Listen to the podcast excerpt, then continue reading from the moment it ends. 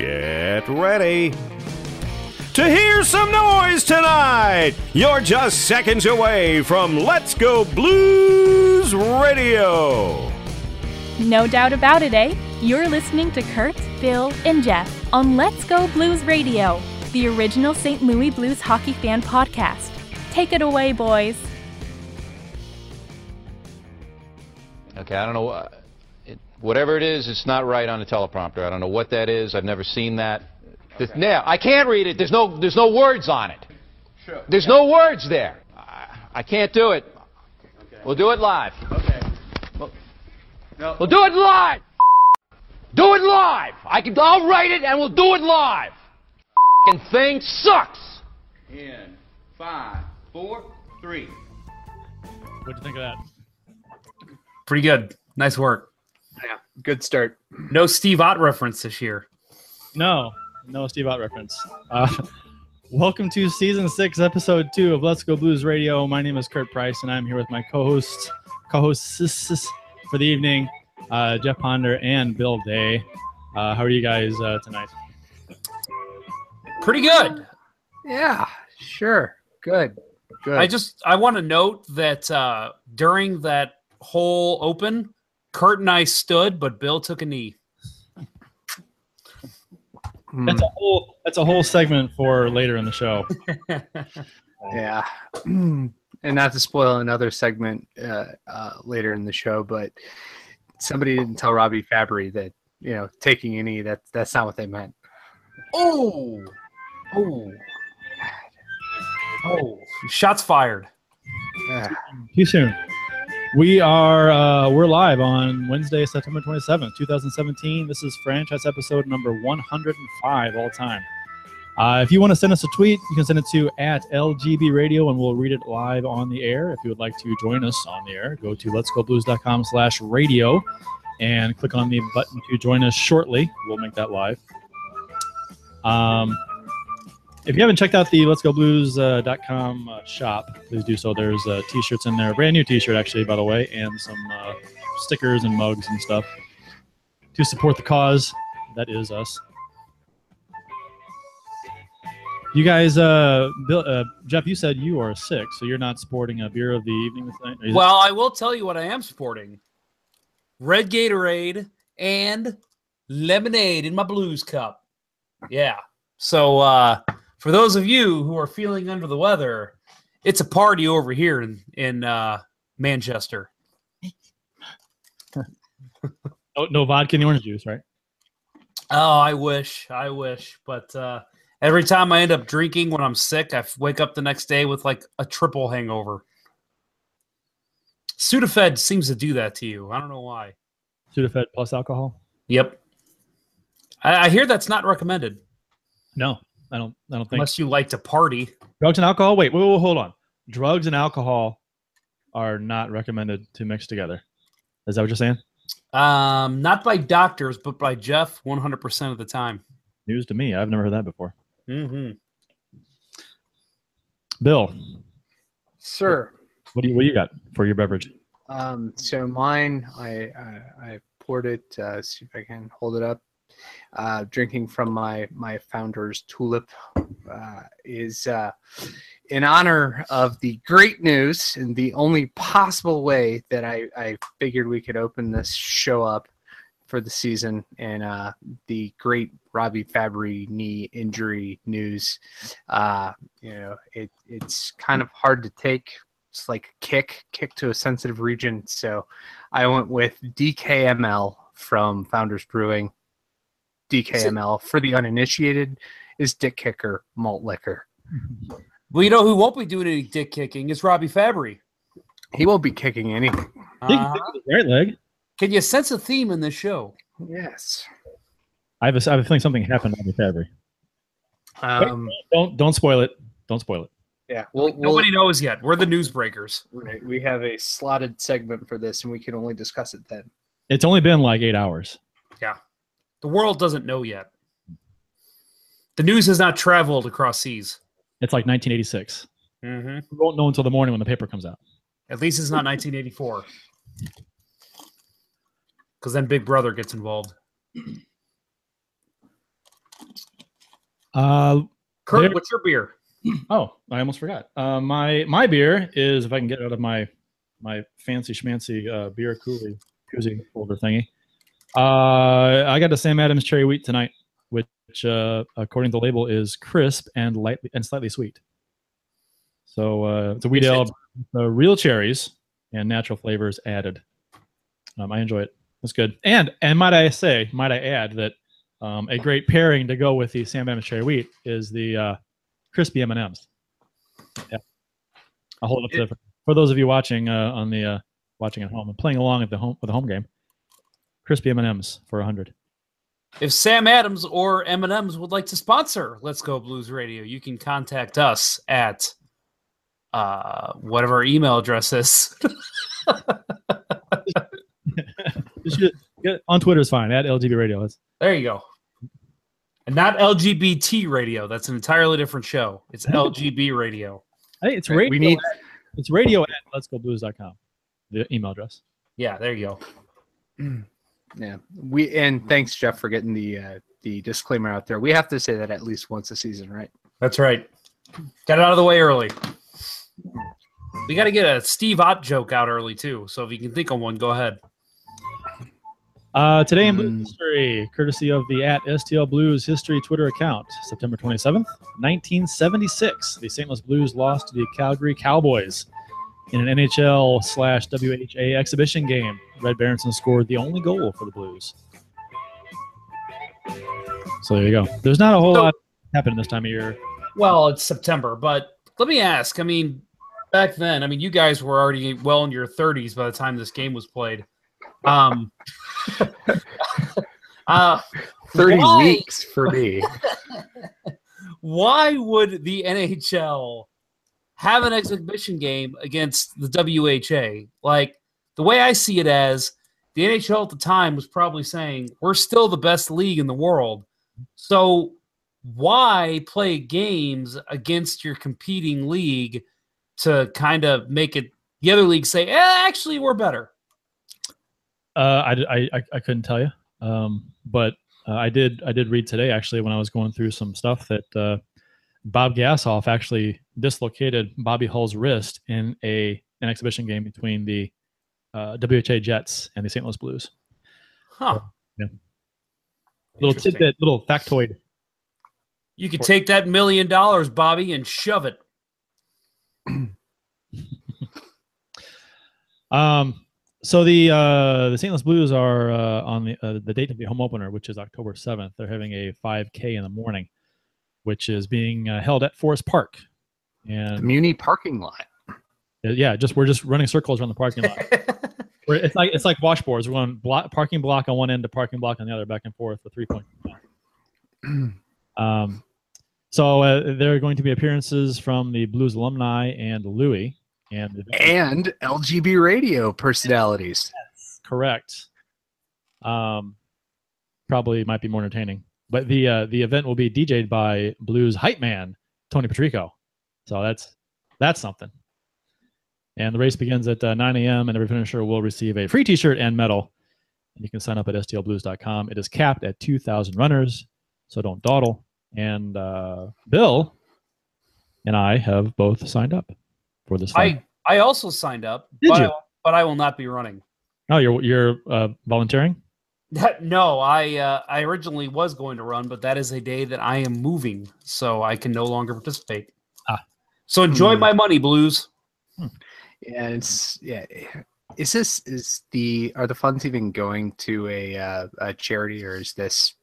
It's going is- to arena renovations. Okay, so so at least at least you're putting your money into something you enjoy. Uh, That's not true, by the way. you know, the the medal's pretty cool. The shirt's pretty cool. Um, well, that and it'll be fun. And 5Ks are fun. Little, uh, kind of like a fun run, long fun run. Uh, yeah, my uh, my I'm not you know to, my knees are kind of still messed up from before, so uh, I might be doing a little run walking, but we'll see how it goes. Mm, well, that's you know that's what's. ex- Ah, man, I can't even talk early in the season. Beer in, and you're already slurring Yeah. words. And. God damn it! No, uh, I was just gonna say that's what's expected from uh, elderly folk like yourself. Well, I uh, I appreciate that. I guess um, I would take. I, I resemble that remark. Mm. Well, is this a good uh, slot to mention our tournament that we're playing in, Curt? That would this would be the perfect opportunity to. Um, of course, I say that without actually knowing the date. So I'm going to start talking. November is it November? It's, it's the week weekend before Thanksgiving, I believe. I want to say 18th, maybe. Or that sounds right. Yeah, that sounds about right. You look it up. Yeah, it's uh, November 18th, and uh, yeah, so Curt and I and and Bill. I don't know if you're planning on attending. I will attend, but I I did not sign up to play this year. It is the annual uh, Stanley Ponder Memorial Cup tournament. Uh, it's an inline hockey tournament. Uh, all of our uh, proceeds benefit the Leukemia and Lymphoma Society, as well as the Be the Match organization. Uh, quick background if you're a new listener to the show, uh, my father passed away from leukemia two years ago this November. And we started a tournament actually the year he was diagnosed. And to help with funds, and now we we give that money to charity. So, um, yeah, it's, it's at uh, Midwest Sport Hockey in Queeny Park, and it runs pretty much all day from about two o'clock till about one a.m. Uh, five teams, uh, nine guys per team, and uh, it's all filled up, so no spots available. But we do have auctions. We have a lot of cool stuff that people always donate. Uh, a lot of gift cards and and different type of things. The biggest ones are always we always get two Blues jerseys. Don't know who they are yet. I should know by our next show, but uh, I do believe there is a Mister ninety one that will be uh, uh, be be auctioned off. Not him, his jersey. Um, As a but- slave for the day. He'll do your laundry for a full day. Tarasenko will paint your house and watch your kids. Yep. But uh, but yeah, so it's it's it's always fun. Curt, uh, I think you've played every year now, right? I have. I have. Yeah. And Bill, you played one year. Two. Um, no, I played uh, played one Ponder tournament, and then I played um, the uh, the other tournament. Another Oh, charity the other charity one we did. I was Yeah. thinking. Yeah, that's on that. Yep. Okay. No, uh, first one I uh, uh, had a a uh, family engagement. I think that was my the uh, the third version of my sister's wedding that I had to go to. Um, that- Wow. yeah, I uh, I wasn't you know wasn't too thrilled about it, but you know what can you do? It's Exactly. family. It's family. Yeah, that's why I have to do this. It's family. It sucks. No, I'm I'm just kidding. Uh, no, it's a good time for Yeah. Players and uh, and people who just want to come out and give money to a good charity and watch some hockey, drink some beer, and uh, yeah, family is always welcomed as well. So uh, make it out there, November 18th. Yep, and uh, yeah, I think uh, Curt and I have both won some of these uh, raffle events. So I took home the '91 jersey last year, and Nice. uh, Curt, I I, think took home some meat. I won a lot of meat, Yeah, you did. Which was uh, a big basket full. You want a you want a painting too, right? Uh, my daughter won a painting, uh, which she wanted really bad, and she got it, and it's in her room right now, hanging up. You know Yeah. who painted that, right? Sister. Yeah, my sister painted that. She's an artiste. She's the only one in my family that actually has uh, intelligence and creativity. How many uh, siblings do you have? Four, three. I have three, four total. See, I don't even know how many siblings I have. Well, you're a, you're a guy. The guys don't keep track of that and ages of siblings. They don't know. That's true. How old is your sister? She is 37, And how old is your other siblings? 40, and 42. Oh wow, you know. Okay, well, you, you're you're a better man than I am because I don't. I'm, I, I could be completely wrong, but I'm pretty sure that's correct. Well, you- you're better than me 'cause I, I know one of my brother's ages, and the others I just don't. I don't expect them to know mine either, so it's okay. You're a good brother. I'm a, I'm a, I'm a. Yeah. Okay, uh, I'll, I'll give you that. Uh, next week on the show, we were we, uh, this week we were well probably next week. Um, we're gonna- Already done? We're wrapping up? For this week's episode. Um, but the uh, we got a had a gentleman contact us, uh, Nicholas Rousseau, who uh, which is a nice hockey name, right? Nicholas Rousseau, Oh, yeah, for sure. for sure. Oh yeah. For sure. uh, created a uh, Blues Ultimate fan film, and he has a trailer online for it. I'm not sure if the film's there or not, but he wanted to talk about it, so we said, I said sure, and so we'll have him on next week for a few minutes, so you can check that out. I think his video's on Vimeo if you want to look for it. If it's public, if it's not, if it's private, then uh, you know you won't find it, and gotta wait till next show. There's a reason to listen right there. Yeah, right, exactly. Uh, who doesn't like a little uh, fan made video every now and then? Uh, the uh, I've, just just an FYI, I've seen the video. It's well shot. It is well shot. It's uh, you can tell it's made with a shot with like a high quality camera. And uh, somebody took some film classes. I think that's that's what you can take from that. Maybe. I don't know. I'm not a filmmaker or producer or director or anything. So.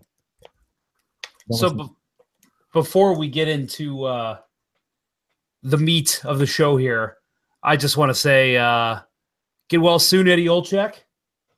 I think we can all agree on that. And get Mike Milbury out of the booth. Uh, okay. Oh, Jesus. Here- okay, here's the here's the deal with for me with Mike Milbury. Um, I I think Mike Milbury is an ass. He's pompous and arrogant, uh, full of himself. Um, but I like him. I I, like what? him. I like him because, um, I enjoy. I, I like him for the same reasons I like to hear Brett Hull talk, because I like to hear the controversial crap that's going to come out of his mouth. I, I enjoy the oh boy, what we're going to talk about on Twitter tonight or the next few minutes about what Milbury said. I, I I look forward to the issue that he's going to cause by opening his mouth. Does that make sense?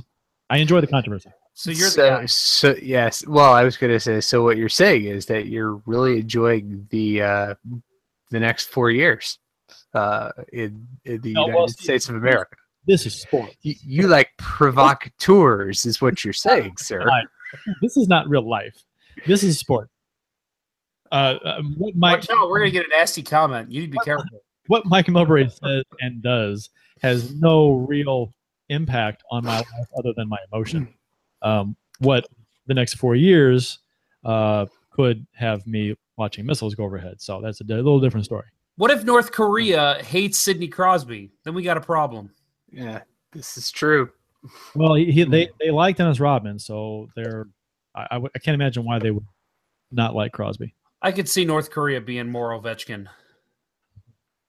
You think so? Yeah, Russia and Korea, maybe Zdeno Chara. Paul Korea, Paul Korea. Yeah, gotta like Paul Mm. Korea. Mm. I remember I made a graphic, a little T-shirt design when Korea was on the team. It was uh, North Korea, Paul Korea, below the little. Oh, that's adorable. Isn't it cute? I know. Oh man. I guess I like research. So you've always been creative. Well, I mean, since I can remember. Hmm. Thank you, thank you. Um, so before we get into um, the the ranting and the crying in our beers about certain things, uh, I wanted to touch on the uh, the the St. Louis Blues social influencer program. Have you heard about this? I, have you have you heard about this? I mean, what's going on with this? Um, uh, for those who don't know, and you may not, um, the uh, it's it's a it's a thing the Blues are are, are asking people to uh, uh, Keep it positive. apply for. Yeah, to, to and then if they if selected, they'll be given a badge on for a social media badge for Twitter. They didn't say which platform. I guess Twitter or Facebook. Um, but uh, to basically, here's what you got to do. As a St. Louis Blues social influencer, I promise to, there's the bullet points, spread the love of the St. Louis Blues across all my social media channels. So I guess that answers that question. All media channels. Always have my team's back, posting positive messages to assert my continued love and passion for the note. Document my Blues experiences from attending games to watching at home and displaying the Blue Note in public, attire, home, vehicle, office, etc. Keep clear of negative commenting, focusing instead on seeing the good, which is really the one that gets me. Uh, encouraging others uh, to use social media to demonstrate their own love for everything St. Louis Blues, always blue, blue, and wear the note with pride. So that that back up a couple of bullet points there with the keep negative commenting. Okay, let's let's practice. All all right, so let's practice on this one. Oh, So good news for Robby Fabbri. He gets to indulge another nine to twelve months in his video game addiction. Him and Edmundson can uh, get their season, uh, get four or five seasons of NHL 17 completed by the time he's recovered. All right, let, let's have a scenario here. Carl Gunnarsson has the puck behind his net, uh, flips it up the center. Guy knocks it down, shoots and scores, one timer. Boom, overtime goal, game over. As the Blues social influencer program member, what do you say? Um, hashtag way to go, Carl. Uh, you know, I think I think really what you have to do is just copy what you see on a lot of the um, uh, the Blues Lounge and the Blues Roundtable stuff on Facebook.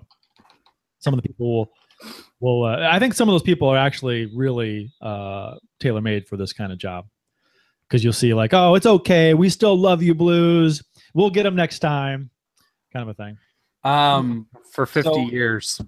what about? So does that mean you should be showing your rally boobs? Can you do that as a social influencer program member? I That is- think that's positive. That's a good point. That is positive. I, I can get behind that. But uh, especially if there's like, you know, painting or tattoos going on or something to show off the blue note and the blue note pride. So that that could be it doesn't say anything about, you know, nudity. No nudity. It's true. Nudity is a good thing. I think so. Yeah. People hung up on no nudity. This is 2017. So anyway, it bugs me. I, I don't. I don't. I. I, I, mean, I, Ah, I. When something, I'm not even going to. You you guys should apply to this just for fun. But but I. I'm Oh, not- they know me. They'll laugh if they see my name. yeah, I, I know. I would. I would. I just. I can't. Somebody asked me about it today. I said I'm not going to apply for that. I, I can't. I'm not. I can't. I can't in good conscience uh not complain about something if something uh, is warranted to be complained about. I it, I don't. I can't. I can't uh, get behind the whole uh, rah rah. It's okay. We're still a great team. Uh, you know, we'll get them next time. Kind of attitude after a horrible game. I just don't do that. Well, the way that I see it, and this is why I stopped following a lot of those. Well, I think all of those blues groups on Facebook is because you're allowed to cheer and be excited, and you know anything great happens, you know, celebrate like crazy. Why am I not allowed to get mad when something bad happens? You're not a fan, You're a Jeff. fan. This is this is this is like you said earlier. This is not real life. This is hmm. something that you're supposed to kick back and enjoy. And you know what? When you kick back and enjoy, same thing's going to happen on the other end. Something bad happens is going to piss you off. So that's why I stopped following those groups because the people, all the people would be like, "Oh, don't bash the Blues. They're still my team. You're a bad fan." No, a good fan cares about what happens with the team. and is vocal about it. And you know, we had uh, last year on the social media fails. Uh, if you remember last season, we had uh, a spec- it's a- the exact same thing. After a after a loss or bad game, somebody put on there to the people who were complaining about what happened and who uh, had a bad game, basically calling them they, saying they weren't good fans, and and we made fun of them for that. And I that's this is this in a nutshell. So I I don't I don't like this. I don't. Uh, I, I get what they're doing. I get it. They want to you know spread positivity online. It's I get it, but they should they're going about it the wrong way in my opinion. I think they should probably do this privately. Approach people uh, with maybe prominent or uh, big fans uh, on social media. Uh, they know are big fans and approach them privately and say, "Hey, you want to take part in this program? Here's the stipulations." Uh, don't announce what you're doing because, and they're giving them badges too. So we're gonna know who they are. So if someone's like raw raw on the Blues and they got this this profile certain profile pic that the Blues have designated that oh they're a social media influencer, uh, you can't. What they say is just complete baloney now. Yeah, that imagine how hard those people are going to get blown up on Twitter now. They're they're, The out. minute that bad shows and anything, people are going to be like, "Oh, you're just a social media influencer. Screw you. You're just a rah rah guy." Uh, You can't. You, you're supposed to be positive. You, you're not being positive because you want to be positive. You're, you're being told to be positive because you got you got you get paid off. You got two tickets and uh, to a game. I wonder how many people are going to get this uh, badge and and get this uh, involved in this program because Well, then my, another question I have with this is, what's stopping someone from stealing that badge from someone's profile picture, put it on their own, and then bashing the team? What are the Blues going to do? They, they they have no legal precedent there. No, I, I, I that's and I, I, I, I thought about doing that. because if, if someone gets a badge, like, oh, I'll just use that same badge, and unless it's like a, unless it's like a, a, a layered badge over the top of your photo or something, kind of thing. But you know, you can still I know you can still fake that. Don't be done. Right, sure. If anyone can do it, Curt, it's you. I know it. Hmm. It, it is it is quite doable. So, yeah, the whole thing seems dumb. Mm-hmm. Yeah, just trying to uh, control the tone of anything is just uh, it's it's a stupid concept. I mean, yeah, we we all want to focus on the positive, know, especially you know for those of us that use sports, you know, as as our outlet from daily life. But come on, to to promote a program like this, I mean, this it's just seems like uh, corporate bullshit to me. I think a lot of people do it. A lot of teams do this kind of thing, but I don't know if they publicize it like this. I wouldn't be surprised the Blues already do that. Oh yeah, I I I, I, I Now they're just making it common knowledge. yeah I don't know. We'll we'll we'll see how it goes. I'm sure we'll revisit this at some point in the next uh, couple shows. Let's see what happens. Looking forward to the conversation in the future. It should be humorous.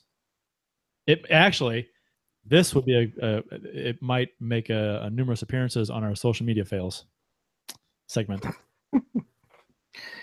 Oh, uh, yeah. We'll see. You know, if they're uh, how are how are we going to be able to tell who the people are? Are, are there going to be hashtags, or is it just going to be the badges? Um, So it'll be fun to to at least uh, watch how this plays out. And uh, I feel sorry for them actually because they're gonna get kind of kind of roasted. I think because the the internet is a cruel, dark place for things like this. If you get It if you get outed as something you're not, and uh, it'll get it'll get kind of outed. Anyway, um, preseason injuries. Um, know, we could probably glaze over this. There's nothing really important to talk about here. Um, so we got uh, Zach Sanford, who's uh, who's hurt. Steen, Bouwmeester, Berglund. Um, am I missing?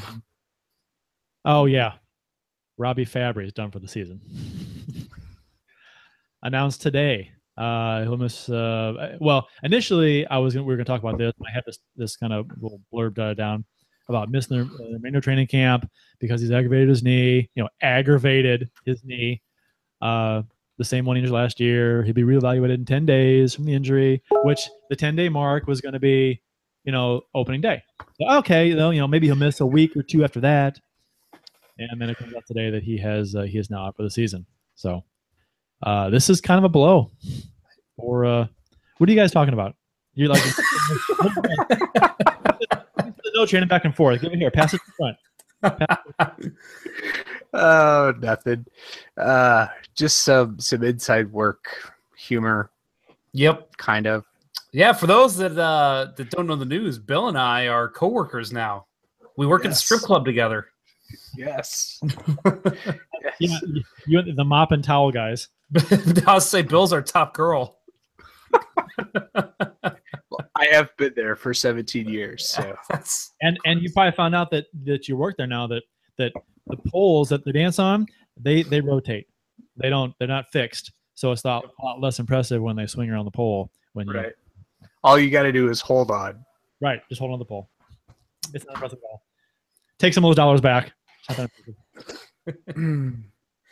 no. Uh, so yeah, back to the uh, the preseason injuries.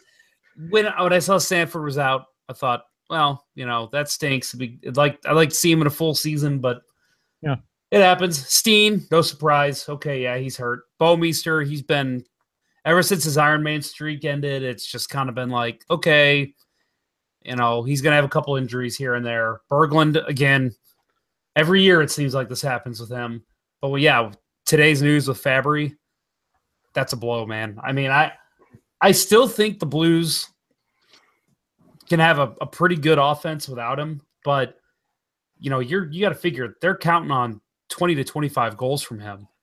And uh, that just got taken away with well tomorrow one press conference. It's uh, it's a shock. We were talking, all three of us kind of talked earlier today about this, and you know, I I don't, I, I we Bill and I both said this that that it could be a career ender. He's young, so it's probably not. But you got to think that you know this kind of stuff does sideline players. I mean, we said that about David Perron with his head injury. Um, uh, look at the college athletes that that stuff like this has affected.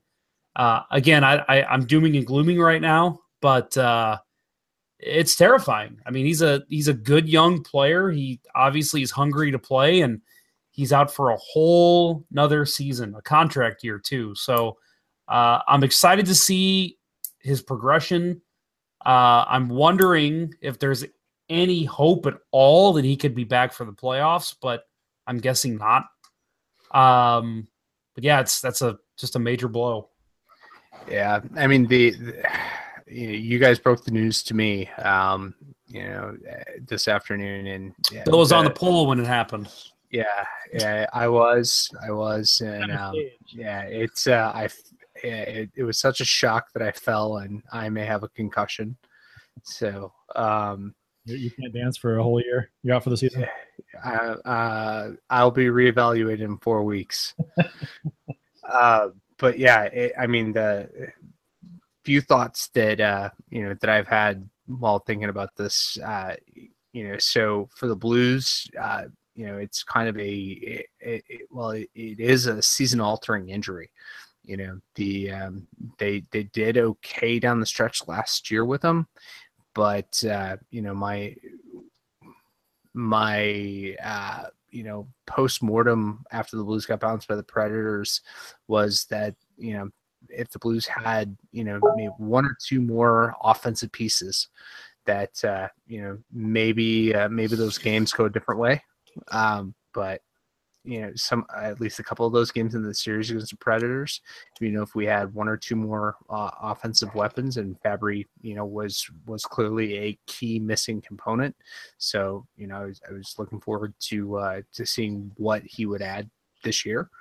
And uh, you know now we we go the entire year without him. So you know people stepped up last year but can can we expect people to step up and fill the void over an 82 game season?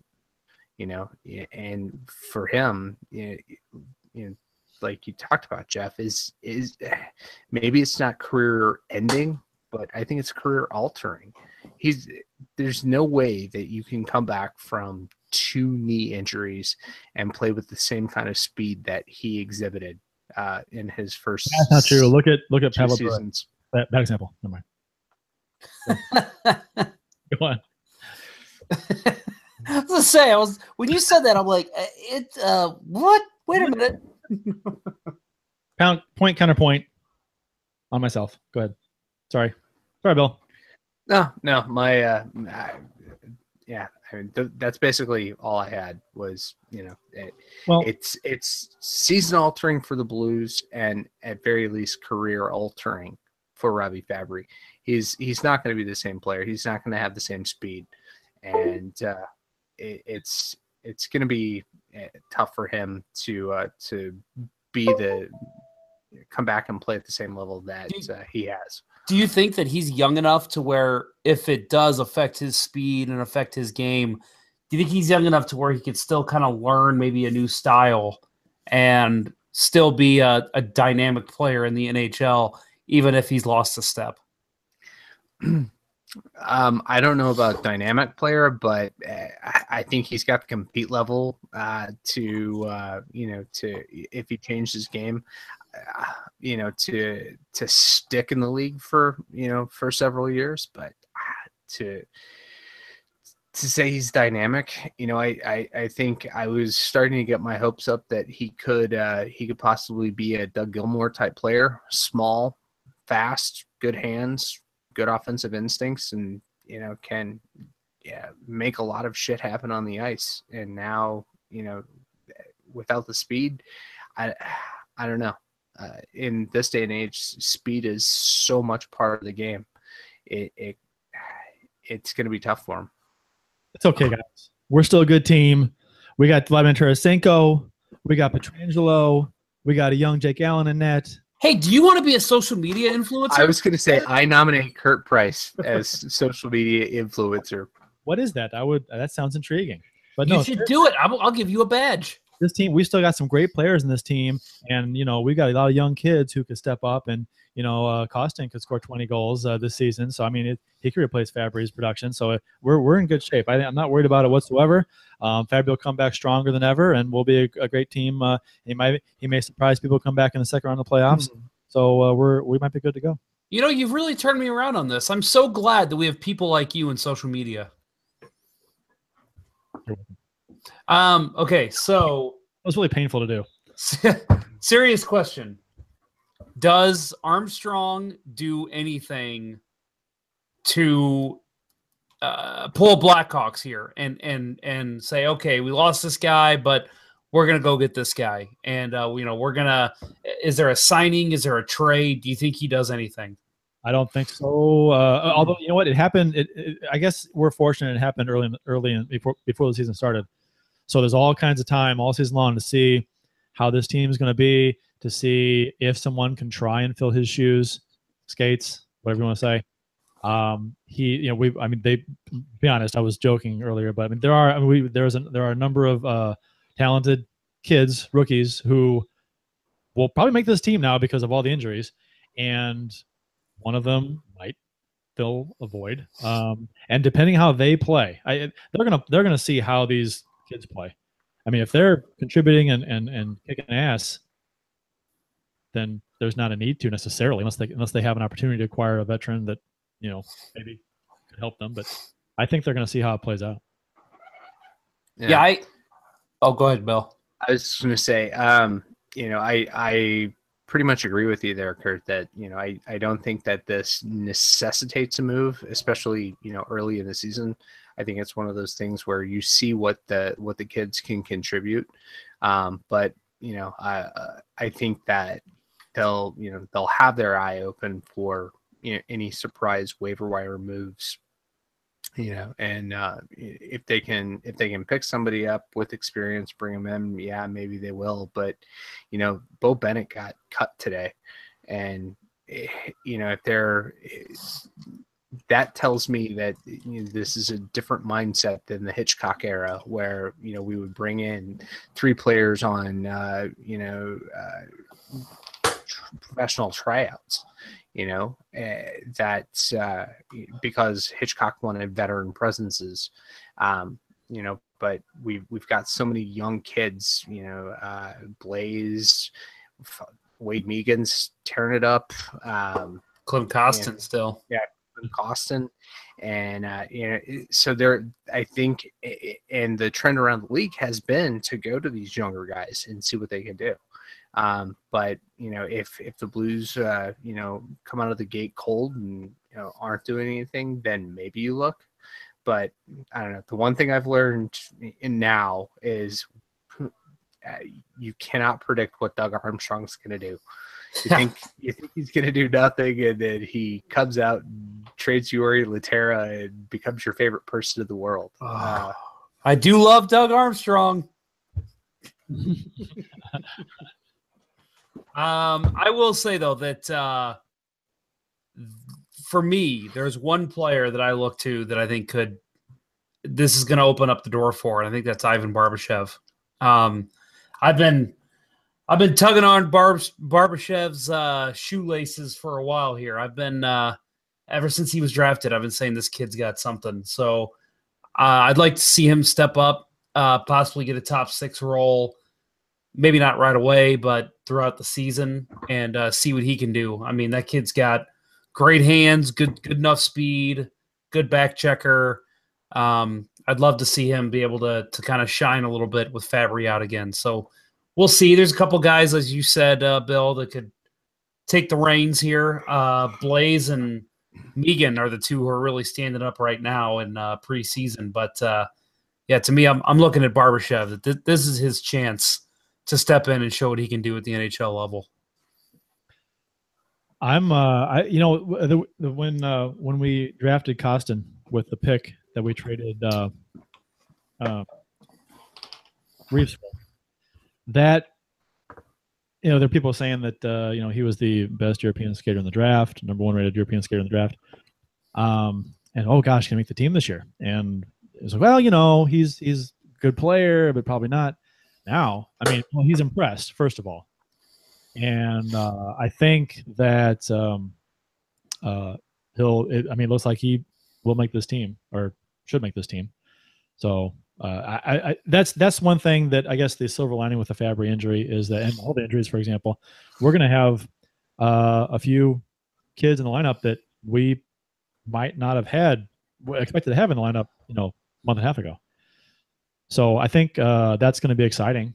I mean, if it's if it if it doesn't work out, it, it doesn't work out. Uh, but I think at the very least, it's gonna be. I'm I'm very, I'm looking really looking forward for the first time in a long time uh, maybe since you know Oshie Backes uh, days, with the, the to see the young kids come in the lineup and to see what they can do. I'm excited about it. Yeah, I'm too. I'm, I'm excited to see what Magnus Pääjärvi can do. hey, in all seriousness, he had a good good end of the year last year, good playoffs. So I'm I'm rooting for him to step up and be a guy that that can contribute as well. That goal yeah. against uh, uh, Minnesota. Yeah, yeah serious no, clincher. No, I'm with you, Curt. I think that uh, there's a lot of kids here. I mean, that's and that's the beauty of of these types of injuries is, and I'm not saying that it's good to have injuries. It never is, but the, the silver lining is you get guys in there who are going, you know, are going to put 110 percent in every game to start the year. So the Blues are going to probably come out. I think they're going to come out trailblazing uh, unless they just keep getting more and more injuries, but you know, you're going to have, I think, a, a Brayden Schenn who's going to be motivated. Um, you're going to have possibly Kostin, Megan, Blais, all these guys. Jaskin knows he's going to have to step up. These guys are going to they're going to be playing hard to start the year. They're going to be, this is their playoff. They're they're trying to prove that they can stay on this team all year. So uh, I think it's going to be a fun open to the season. Plus, we got Mike Yeo uh, in his first training camp as head coach. So we'll be able to see his system fully in in play to start the year. So yeah, I'm the Fabbri injury hurts and it makes me skeptical to a certain extent, but I'm still excited for this year more than I've been in a long time. When's the last time we had this deep, this this much depth at forward in the organization where we've sustained this many injuries and we're talking about being excited about the guys that get the opportunity to play with, you know, that could play well. I mean, they're, I mean, granted, it's preseason. They haven't really, they haven't played against, you know, in, in a, in a real NHL game yet. So we don't know how it's going to, ha- how it's going to play out. But I, I, I'm, I'm, I'm not, the sky is not falling for me right now, which would be otherwise if, you know, if we didn't have these guys to plug in the lineup. I think last time this happened was probably for me early 2000s. Um, I remember some of these names, Mark Rycroft. I remember getting excited to see him step in. Um, uh, Varlamov, what was his name? Sergei Varlamov, was that his name? Mm-hmm. Yeah, I remember seeing some of those names pop in for injuries. I think Scott Mellanby had an injury and they started playing Varlamov and and all these names was like, oh man, we got the depth to be able to sustain these injuries. But then after the salary cap, I I don't think the Blues have really had this kind of depth before. So it's it's really nice to see. Yeah, definitely not on offense. Defense, we got we got pretty pretty well.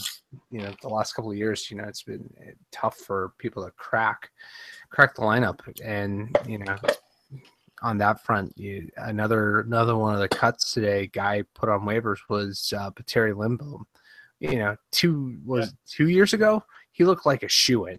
He, he, he, looked like he was going to be the number number four, number five, number six, and you know he's been totally supplanted by you know the the Vince Dunns and Tommy Vannellis and you know other guys in the organization, and uh, you know, but it is exciting, you know, as you guys are saying, you know, to to see the kind of offensive depth and you know to the to the guys you know that coming out of uh, last year's draft who have you know been impressive at points during this preseason um, from everything that I've read. You know, you know that's that's awesome too. You know, to have Kostin and Thomas, you know, already you know making waves. That's that's great. So uh, while we're on the topic, let's play a quick game. Leading goal scorer in the preseason, who is it for the Blues? Goal scorer, um, or not points, goals, right? Uh, just goals, yeah. Um, is it Megan? No. Megan has one goal. Okay, I thought he had more than And Tage Thompson only has one goal. So Tage Thompson only has one goal. That's correct. Mm, um, It's the obvious answer. the obvious answer, the obvious answer would be Tarasenko. but- Tarasenko is correct. See, that's I said that before the show. You did. You did. Three. He I- has three I- goals. I knew he had the lead in points. Leader in assists. Okay, uh, Uh, Jordan Kyrou. Kyrou was uh, tied for second with two. I have no idea. I'll say and he's back in Sarnia. I'll say Thompson. Tage Thompson is incorrect. He also had two. It is Ivan Barbashev with three. Your leading point scorers, it's multiple players. We have Tage Thompson, Vladimir Tarasenko, Wade Megan, Jordan Kyrou, Dmitrij Jaskin, Samuel Blais, and uh, Ivan Barbashev. So uh, that's exciting. Your leading plus minus is Robert Bortuzzo, also leader in penalty minutes. What what is For his, anyone who cares. Oh, his plus minus is a uh, plus three. The worst is uh, Robert Thomas, uh, lead singer of Matchbox 20. He has minus five. minus five? Send him down. Your leader in power play goals is Vladimir Tarasenko with two. And we have one person with a shorthanded goal. Do you guys know who it is? I don't. Jaden Schwartz. I knew that. Damn it. I was going to say that. And uh, that's that's pretty much it. So it's always fun to go through preseason stats because it's always like, well, this time it's it's it's Tarasenko, so it makes sense. But usually you're like, who the hell is this guy, and why is he leading the Blues in points? So uh, speaking of, uh, we mentioned we touched on a couple guys that were sent down. Uh, the Blues assigned six players to the American Hockey League. Forwards Conner Bleackley, uh, Mackenzie McEachern, which is just an awesome hockey name. Yes, Mackenzie is. McEachern. Uh, and Adam Musil, uh, along with defenseman Jordan Schmaltz and uh, Thomas Vannelli and goaltender Ville Husso, who has actually been uh, quite good. So that's uh, that's nice to see. I th- yeah, but he he had no. They knew there was no chance he was getting in the I lineup. I know, But but it's, but it's no, I agree. He's been great, and I'm excited to see what he can do, possibly even next year as a backup. right. So, uh, like like late this season, if if somebody wants uh, a goaltender and we want to uh, you know move, maybe we can move up uh, Husso, bring up late this season if he's playing well. Yeah. but you know, I I'm not aspiring to be a social blue social media influencer, so I'll just go ahead and say it. Uh, you know, when Jake Allen gets injured, he'll get his chance. Yeah, yeah, Oh. that's a good point. No, I mean he's. It's going to happen. I mean, it, history will repeat itself, and you're right. They're gonna they'll give Hutton a couple games. They're gonna at least give Husso one or two games, and I'm pretty excited to see what he can do. Um, Jordan Binnington had that chance, and he blew it. So it'll it'll be exciting Wow. to see Husso get the same chance. Yeah. or will Doug Armstrong surprise us all and retrade for Pheonix Copley? Or will Martin Brodeur put the pads back on? Oh, I like that idea. There you go. You think you think Phoenix's parents uh, misspelled Phoenix or they spelled it that way on purpose? You never know nowadays. Like it's like a bad tattoo that was spelled wrong. It's like oh Hey, what if his name's actually pronounced phonics? Phonics. Hooked on phonics. Ah, well, okay. Um, so I mean, so you're you're. Uh, I guess I mean it's hard to say that uh, the mood today for you guys is anything less than a little somber because of Fabbri, but overall, since we've, we we have you know talked nicely, respectfully of the of the kids coming in, um, your your your generalized thoughts, uh, your emotions right now as far as the team going forward is we kind of touched on it, I guess, but positive. Yeah, to to be honest with you, uh, you know they before Fabbri's injury, I even said I go well, Steen's going to be hurt because he's Steen and he always gets hurt. So I said, you know, What? that's gonna I mean, he's still healthy. He, Schwartz is to get hurt. yeah. Well, I'm saying one of those guys. That's actually what I said. Steen or Schwartz are going to get hurt in training camp because they always do. Berglund will be out, which we already knew. Um, and I said so that's going to open up a spot for possibly a Tage Thompson, uh, possibly a Barbashev. Um, but I said, man, it's going to take one more injury to give Klim Kostin his shot. And again, you never hope for injuries. I I wish Fabbri was on this team this year, but at the same time, I'm really excited about if Klim Kostin can stay on this team. Somebody asked me the day training camp started, does Klim Kostin make this team? And I said yes. Uh, everybody on Facebook blasted me. They were not social media influencers and told me that I was crazy. There's no way he makes this team. You- and uh, I, I don't know. There's just something about this kid from what I've heard from from people who've seen him play and from his attitude, his work ethic. I'm excited to see this kid. I think he's the real deal. He's a rookie. I'm not expecting him to score 80 points or anything, but I think he's going to be a solid contributor if he stays with the team.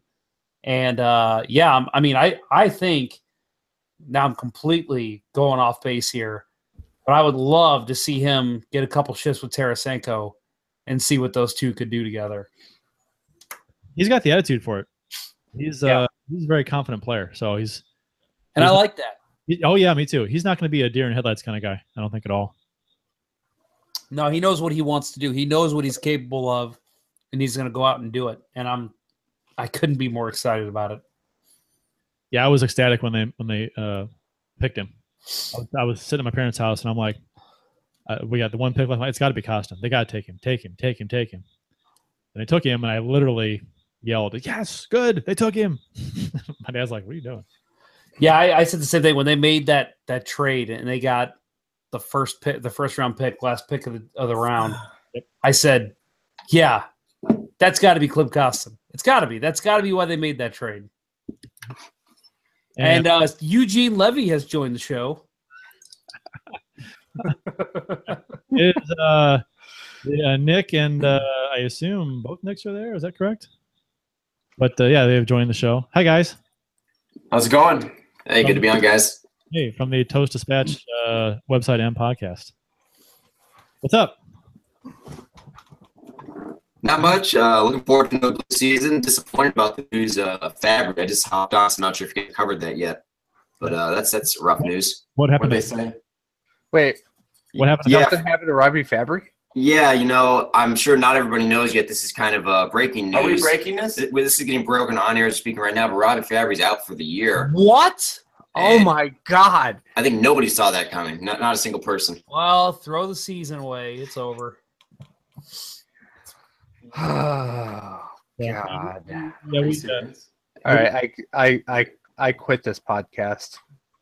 There's nothing positive. Nothing positive. okay, Nick, Nick Jr. You know we talked about before. If Bill ever bowed out, it, it's yours. So Oh, okay, uh, move over, Bill. I'm hopping in. Uh, Yeah. What do- who's got to who's got to die for me to jump in? Um, Like the whole cast? All of them. There's a long line ahead of you, my friend. like 22 people. there's, there's a guy that produced a, a fan film we're gonna have on next week. I think he's ahead. You're of you. like your pet hamster has to go before I actually get in.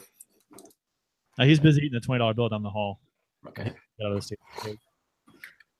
Um, so we uh, we just kind of wrapped up talking about uh, Fabbri and uh, the young kids coming to the lineup. So who I'll I'll ask you guys, uh, Nick, Nick, uh, who are you guys most excited about as far as the young kids go?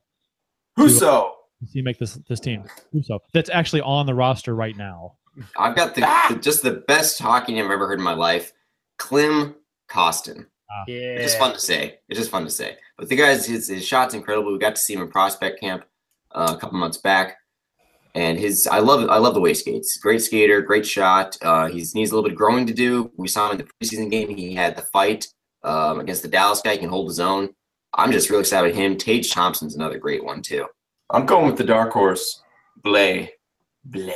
We still don't know how to say his name. It's is there any, is Blay. there any B official thing L on that A. yet? The S is not a. It's not an S. It's a Y. Blay. Or maybe just don't say it. La. Blah, What's- blah. What's his first name? Samuel. Blay. And where's he from? Uh, British Columbia. Yeah, it's Blaze. I like Blah. Blah. Maybe his middle name's Blah. I think it's so-so. Oh. Oh. Oh, Eugene Levy. Always with the jokes. Don't you have a game show to host or something? I knew it was only time, a matter of time before they started ganging up on me. You mean they didn't already? It's a, it's a, it's it's uh, gender bias right here. I'm, what is that gonna Do you even know what you're saying? They just you just spouting Oh. words right now. I meant to say age and I said gender. We They're ageist. Is this what you're saying? we uh we already made uh kneeling during national anthem jokes. We can't throw these in there too. What, was you I mean? supposed, what was I supposed to say? Gentrification? What am I saying? Gentrification. You don't What's even know. the word He I'm doesn't even know what he's for? saying anymore. I know, He's but just what throwing words out there. But what So the what do you- word when you get older and there's bias for somebody that- towards their age? It's not gender, and all of a sudden I can't think what it is. It's it's ageism. Ageism. There it is. So what do you guys think of North Korea? Can we Uh, gentrification. Among South Korea? Is that what you're gonna say? Why did something happen before the today that I don't know about? No, Uh, no. yeah, we're all getting nuked. If this is gonna be a last, if this is gonna be the last podcast, let's make it good. Come on. Too late. hey, you better leave. Whoa. oh. I'm You- kidding. I love you guys. Um, so uh, next on the agenda, we'll just keep moving along. Um, the Scottrade Center improvements and their battle with the city. So, uh, who's been down to Scott Trade? Uh, Nick and Nick, you said you guys have been there to see. Have you? Have you? To see- Not since not since the renovation. I haven't seen the new scoreboard, but I've seen a lot of photos. Um, anyway, Is anyone concerned about the fact that the scoreboard looks like if you're sitting up in the top in the nosebleed section that there's gonna be half the ice that you're not gonna see? It, I mean, it's it's crossing my mind. does it hang down that well?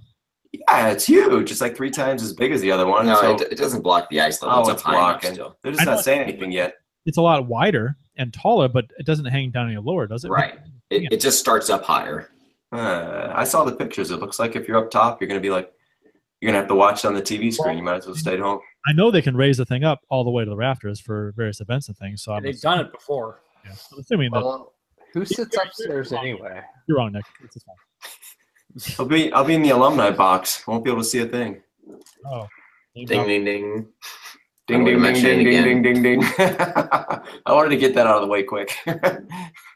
So uh, the 20th Ward Alderman Cara Spencer has created uh, quite the controversy, being very outspoken about the city of St. Louis and how they should not kick in any money for the Scottrade improvements, um, even though uh, they've already agreed to do that. um, sh- uh, she would like the money to come from fees collected from ticket sales, which uh, I think that was announced today. Yeah, just today I saw that. uh, which is the plan she's proposing. Which I don't think anybody has a real problem with that fan wise. But um, but uh, the board and voters will need to approve that with a vote. Uh, but the Kiel Center partners, the group of Owns the Blues, argues that the measure is an attempt to undo a deal that already worked out with city officials. Uh, uh, it would be illegally spending private money. So uh, Blues fans will see $34 million worth of improvements, including a huge video board at Wednesday's preseason opener. Uh, actually, that's old. That's a That's old. old. I I think I think they already said that uh, all that's by the wayside. I thought it was all approved just It- uh, it- two days ago. It well, no, it was approved, but uh, wait, what was approved? The uh, ticket uh, sales tax thing?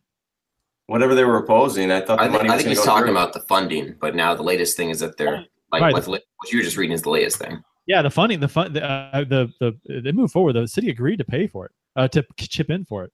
The the the Kiel Center partners are chipping in 50 million, and the city is chipping in 120 something, I think, or 130, um, by sales of bonds and things. But um, now Cara Spencer is has proposed that uh, she's trying to renege on that deal and propose this, which would make uh, funding for these improvements would be paid for by uh, ticket uh, by ticket sales tax.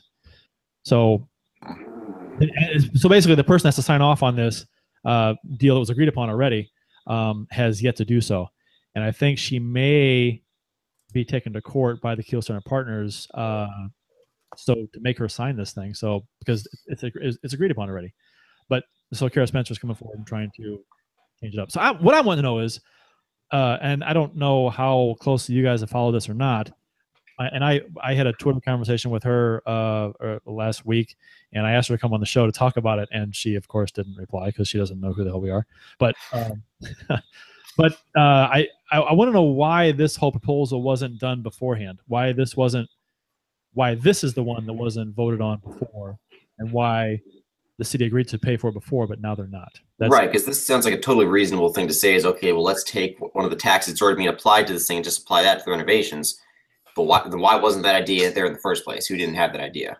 Well, uh, the D- David Richardson, who's an attorney with uh, Husch Blackwell, represents Kiel Center Partners, and said that the, the facility fees that have been in place since the early 2000s that are already being collected on on ticket sales, which uh, Cara Spencer wants to go to pay, go towards the renovations. Um, uh, the Blues and the Opera House uh, for operations and maintenance, uh, not capital improvements. It generates less than a million dollars a year in revenue he said, and that's before some of the money has to go to artists and promoters. Um, and they said the Kiel Center partner said that the, the, their lawyer, their attorney, said that those are private dollars. And from a legal perspective, the alderwoman can't just file a bill that appropriates a private party's money to the government, which is what she's doing here, um, basically saying that that's illegal. So Spencer's bill would repeal an ordinance passed by the St. Louis Board of Aldermen earlier this year, issuing $64 million in bonds to help fund the renovation of the Scottrade Center. So that's that's my thing is that why wasn't this whole thing that uh, you know proposed before? What do you think? What do you think, Junior? I'm, I'm going to let them duke this one out. I I didn't follow this that closely. It's Oh, What what I don't understand, and and this is going way back to when it was first uh, not signed by the comptroller. What where's uh, okay? Where's the legal precedent of the fact that it was approved by the board of aldermen, but then one person can just say, "Nah, I'm not signing that." You know, uh, to me, and I've read I read before, and I don't know if this is true that few cities give their comptroller that much power that she has to sign it. Um, Well, I'm sure that there's I'm sure that there's been conversations had between the comptroller and the and Cara Spencer and others about oh, I'm sure, but but I just don't understand. Like, if it's approved by the board of aldermen who decide everything, why is one person allowed to come and say, "No, that's not going to happen"? right. I, I don't know. And, That's and odd. apparently the deal that they they agreed to is not a good deal for the city.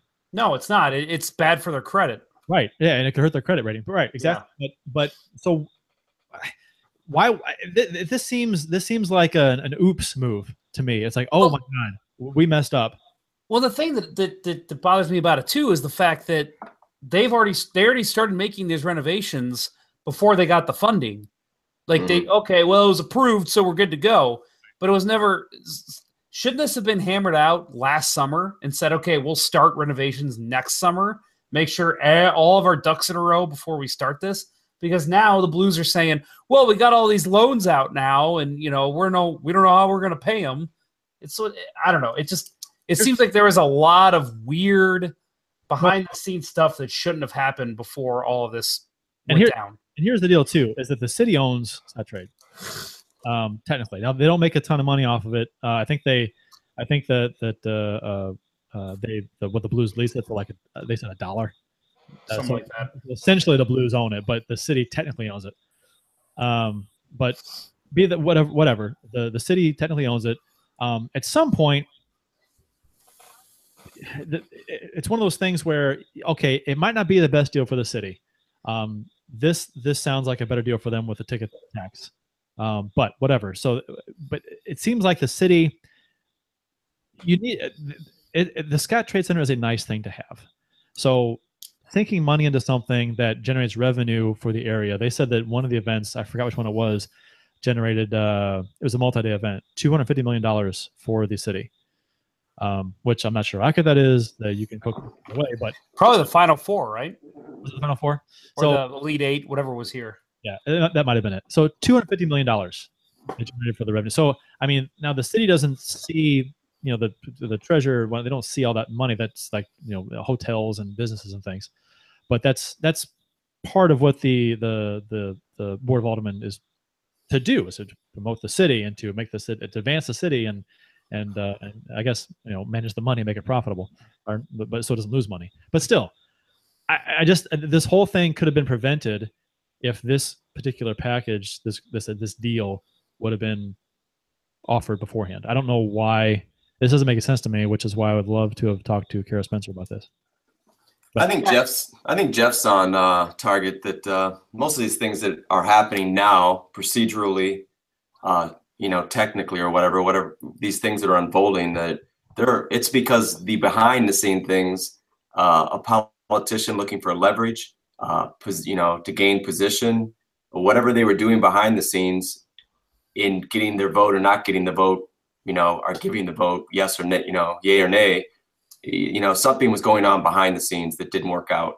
And somebody now is is posturing for you know uh, politically or whatever but i don't i don't think it has to do on some you know moral ground or just wanting to do what's right for the city. I don't think that i think most of those people are crooks anyway. So i don't think that they're i don't i think jeff's more online if that's what he was trying to say I think a lot of people think that uh, the def- the default view and their d- default opinion is that oh well the, why doesn't the team uh, pay for the renovations? It's their it's you know they their team plays there.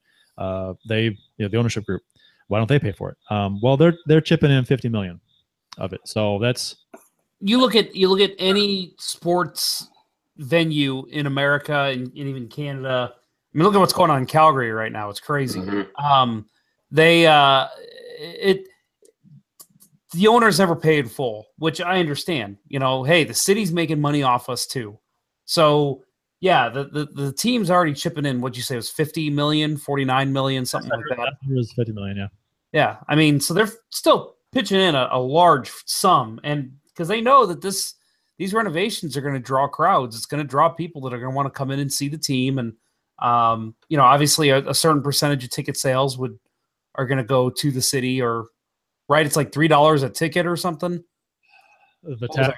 three, Yeah. right, right now it's three. Uh, let's see, amusement tax they called it right it's three fifty for Five percent is the amusement tax, I believe. three dollars and fifty cents for individual Blues games and three dollars for other events. Yeah.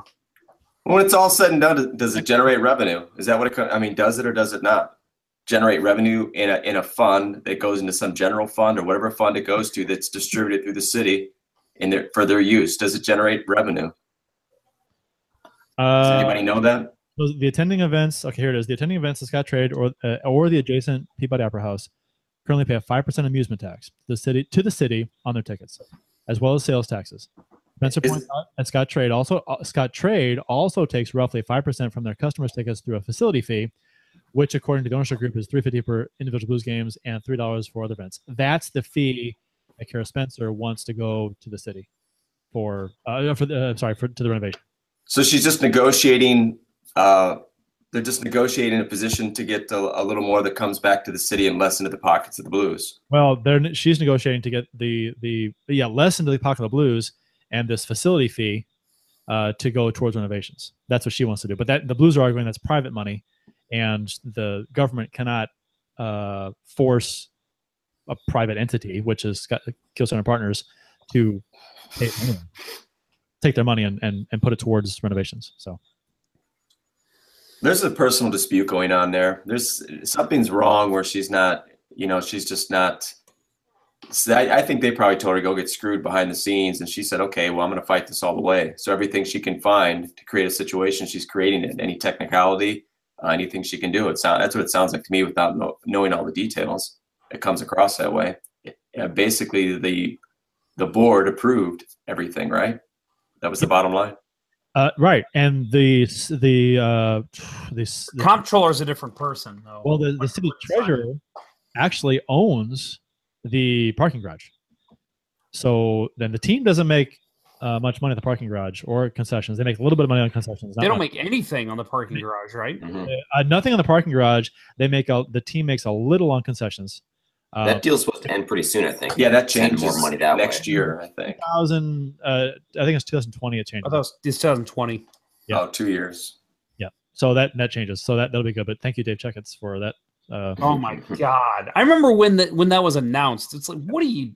You don't want anyone to buy this team, do you? You know what that was for? That was that was for he- upfront money. He got cash for that, and that was to help him pay off other things he had going on. Yep. That was he used the blues as a as a oh I can sell this off to Yep. off other uh, ventures. So I will say that that to, with this whole thing, I do wonder, and I'm not insinuating anything. There's definitely some behind the scenes stuff going, as we've mentioned. I'll If- insinuate if you want me to. No, I'm saying with the Blues, especially because you look, they're fighting St. Louis County right now too about their practice rink. Yep. So they're all over the place, legality with the governments of St. Louis County and St. Louis City, and it's just, you know, I don't know if they're trying to do something underhanded, but it does not look good for them.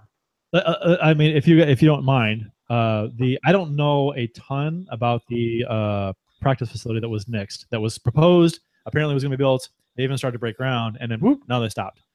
So the and all, all I heard, and it was probably uh, a biased point of view, was the the protesters that were against it and the people who were against it, and they actually won, and and, st- and halted the the construction of it. Was that they just didn't want their park to be uh, defaced by the rink, correct? They didn't want to. They didn't want to open up Pan, Pandora's box. You know, it's a slippery slope, is the way they were approaching it. That if you build in that area, then who's to stop the next person? If I was them, what I would have done is let them build and take up one percent of the of the land, and then use that as leverage to say, "Look, we'll let you do this, but you have to put it in the charter that you're not going to do another thing for another 50 years in this property. And if you'll agree to that, go ahead and build." And then they could use that as leverage to seal the deal that nothing else happens in that property, and it would have been a win-win for both parties. It seems so simple to just just uh, write that in and create an ordinance uh, for the park. Okay, they've the, the the folks that are uh, that are building the the practice facility, they agree to this, and then we'll we'll create an ordinance that nothing can be built in the within so many yards or whatever of this facility. Not going to build like a, a strip mall or whatever. So I, I, that that makes sense to me, and I I guess I don't know. It, maybe I'm sure it's a lot more complicated than that, I'm sure there's more that goes into it. But um, I don't see how this thing isn't being built. It's not like they're building uh, a strip mall with a huge parking lot. It's a place for kids to play hockey. Right, a public hockey rink. Well, my, I, let me throw to my two cents in that real quick. Is that I just think that it's in those situations when it's all said and done. Um, if you if you just simply got a philanthropist, if you got somebody who would just simply who loved hockey, look, look at Forest Park forever. There was a there was a guy there in 1925 that was a caddy. He went on to become a billionaire, and he donates millions of dollars to Forest Park forever. And it's a beautiful park, one of the best parks in the country, one of the best city parks in the country and it was it, it really is what it is today because of an individual i i think it the if the money comes from an individual you know maybe you're not going to get a donator like that but a group of people that just simply love hockey and they donate some money then all of a sudden the crap goes down somebody even if they just donate the land and if they donate the land a little ways out of you know somewhere where somebody's got 100 acres and they start there stop building in a floodplain stop building things off the government's money or people's taxpayer, however you want to flip it, however you want to uh, shape it and, and, and make it look good. It always ends up being an issue around here. Nothing works. So I don't understand why they keep going down that road. I know why they're attempting to, why soccer tried MLS and why the Blues try and everything else. because it's it, it's it's less money and you make more money when you have TIFs and everything else that they can you know be given. But in the long run, it just seems like they should just avoid it all if they could.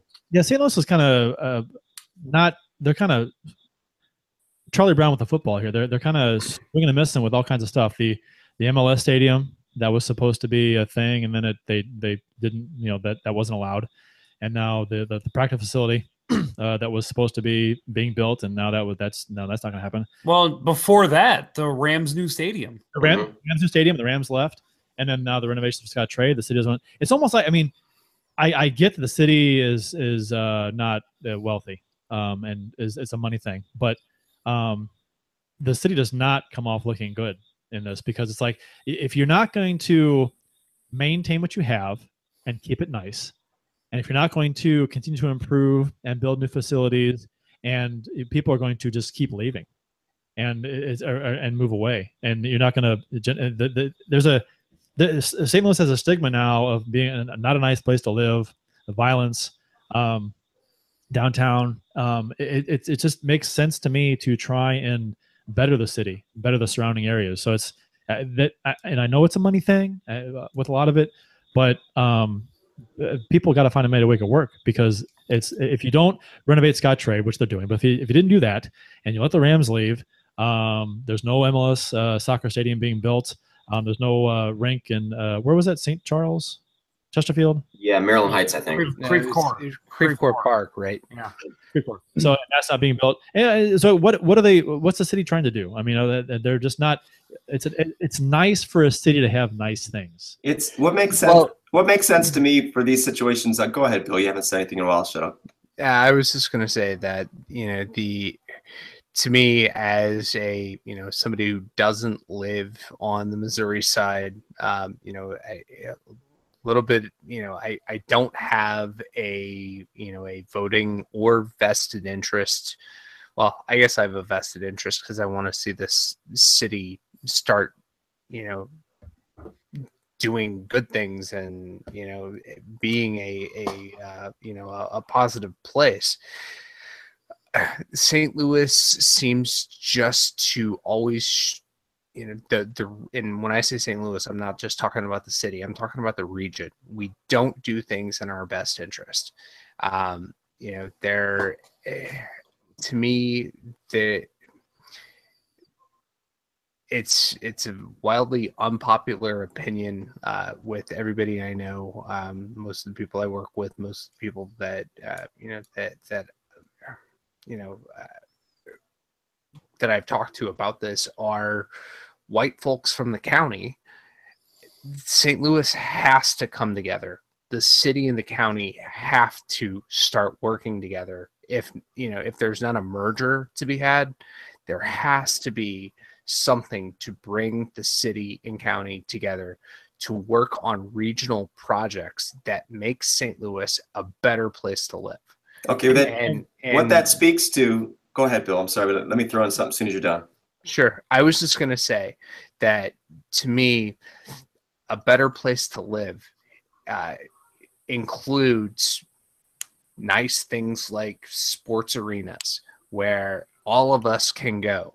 You know, if if St. Clair and Madison County and Monroe County in Illinois need to contribute to a large regional president presence, you know, i- it's something that I think should be explored and should be discussed. Um, but it, it just seems like there's just so much, uh, so many things are done that that are for individual smaller party interests than for the interests of the region. That's exact. I'll, I'll tell you. I'm going to add to that and just say that the way I would say that too is that basically the leadership group, whatever titles and names that they have, are not visionaries. They're short-sighted. So you have individuals making. I and I, I want to add to that. I don't think they're properly educated. I think these, like earlier, it was Jeff had mentioned about a comptroller. Well, who gets the comptroller in there? What, what's his qualifications or hers? And I think these individuals that are elected or um, uh, more so, maybe even uh, given a position within city government, they're probably not simply uh, educated enough in how they were able to get to the spot they are in within government isn't a reflection of their skills or their uh, their desires for the community. It's it's probably more about who did they do favors for to get to their position. Uh, a really bad example of a good example of a bad person in that situation would be the city's or maybe it's the county's accountant that's been in the news lately. The the tax auditor, I mean, or is he the tax auditor or the city accountant or something like that? But the guy owes. Well, I'm, I don't want to go off into that, but there's just I think that, that is the core of the problem, and I- it you know go ahead. I'll agree with you that the, I think the core of the problem for me is the separation between city and county, and I think Bill has was touching on this that what is it? Only St. Louis and Baltimore have their city and county separate in the entire United States. I mean, Which you what- can't. What's that? I'm sorry, which which one of the reasons why the crime rate for St. Louis is like escalated because they only count. Is that right? They only count. Yeah. Yeah, it's only they counted count as the city city. Right, it, right. Just- You don't get you don't get to include the county to dilute the cities. Uh, You know the So city it- numbers. St. Louis actually looks it comes off uh, numeric uh, uh, statistics wise much worse than it actually is. That's why Yeah. Baltimore is not as bad as people think too. Right. yeah. it's it's it starts there and and i i know that a merger there having those two the, the city become absorbed into the county is something that would take years upon years upon years and will probably never ever happen Right. at least in our lifetimes but right. i just The- think it needs to happen Yeah, I mean, uh, other cities, other similar, similarly situated. Uh, again, my tongue's failing me uh, here tonight in the first episode. Agree. But uh, other cities in a similar situation have have had uh, success with with mergers. Uh, Louisville, Nashville. Uh, you know, they they both have pretty. You know, you know, I was just in Nashville again last week, and it is you know that every experience I've had there, you know, has been overall very positive. Um, you know, the you can go out and you know enjoy the nightlife. Uh, you know, obviously Nashville's got the whole country music scene, and you know it's built around music. But you know, it, it just seems like there there is cohesion and everybody is willing to work towards a common interest and that just doesn't seem to be the case in st louis Hey, well, that I like what you said about the music in Nashville. They have a theme, basically, something to build around. We could have a gun park. I think could maybe have a gun park. No, uh, I was the every time that a stadium proposal is made, or you know, like, for example, the Rams' new uh, stadium that was not built, there was a big, huge argument saying that this money should be better spent to you know improve the surrounding area, or for the homeless, or for the for the the the, the you know to, to to make the city infrastructure better, um, as opposed to going towards a sports stadium. This is said every time something Right. like proposed, like a football stadium, soccer stadium. Every time they say that, okay, well, no, we're not voting for that because this money should go for other things. Does does any money ever get generated to then go to these other things when these stadiums don't get built? Like that area that the that the stadium was going to be built in, that that was going to be all renovated and improved, which the plans look fantastic.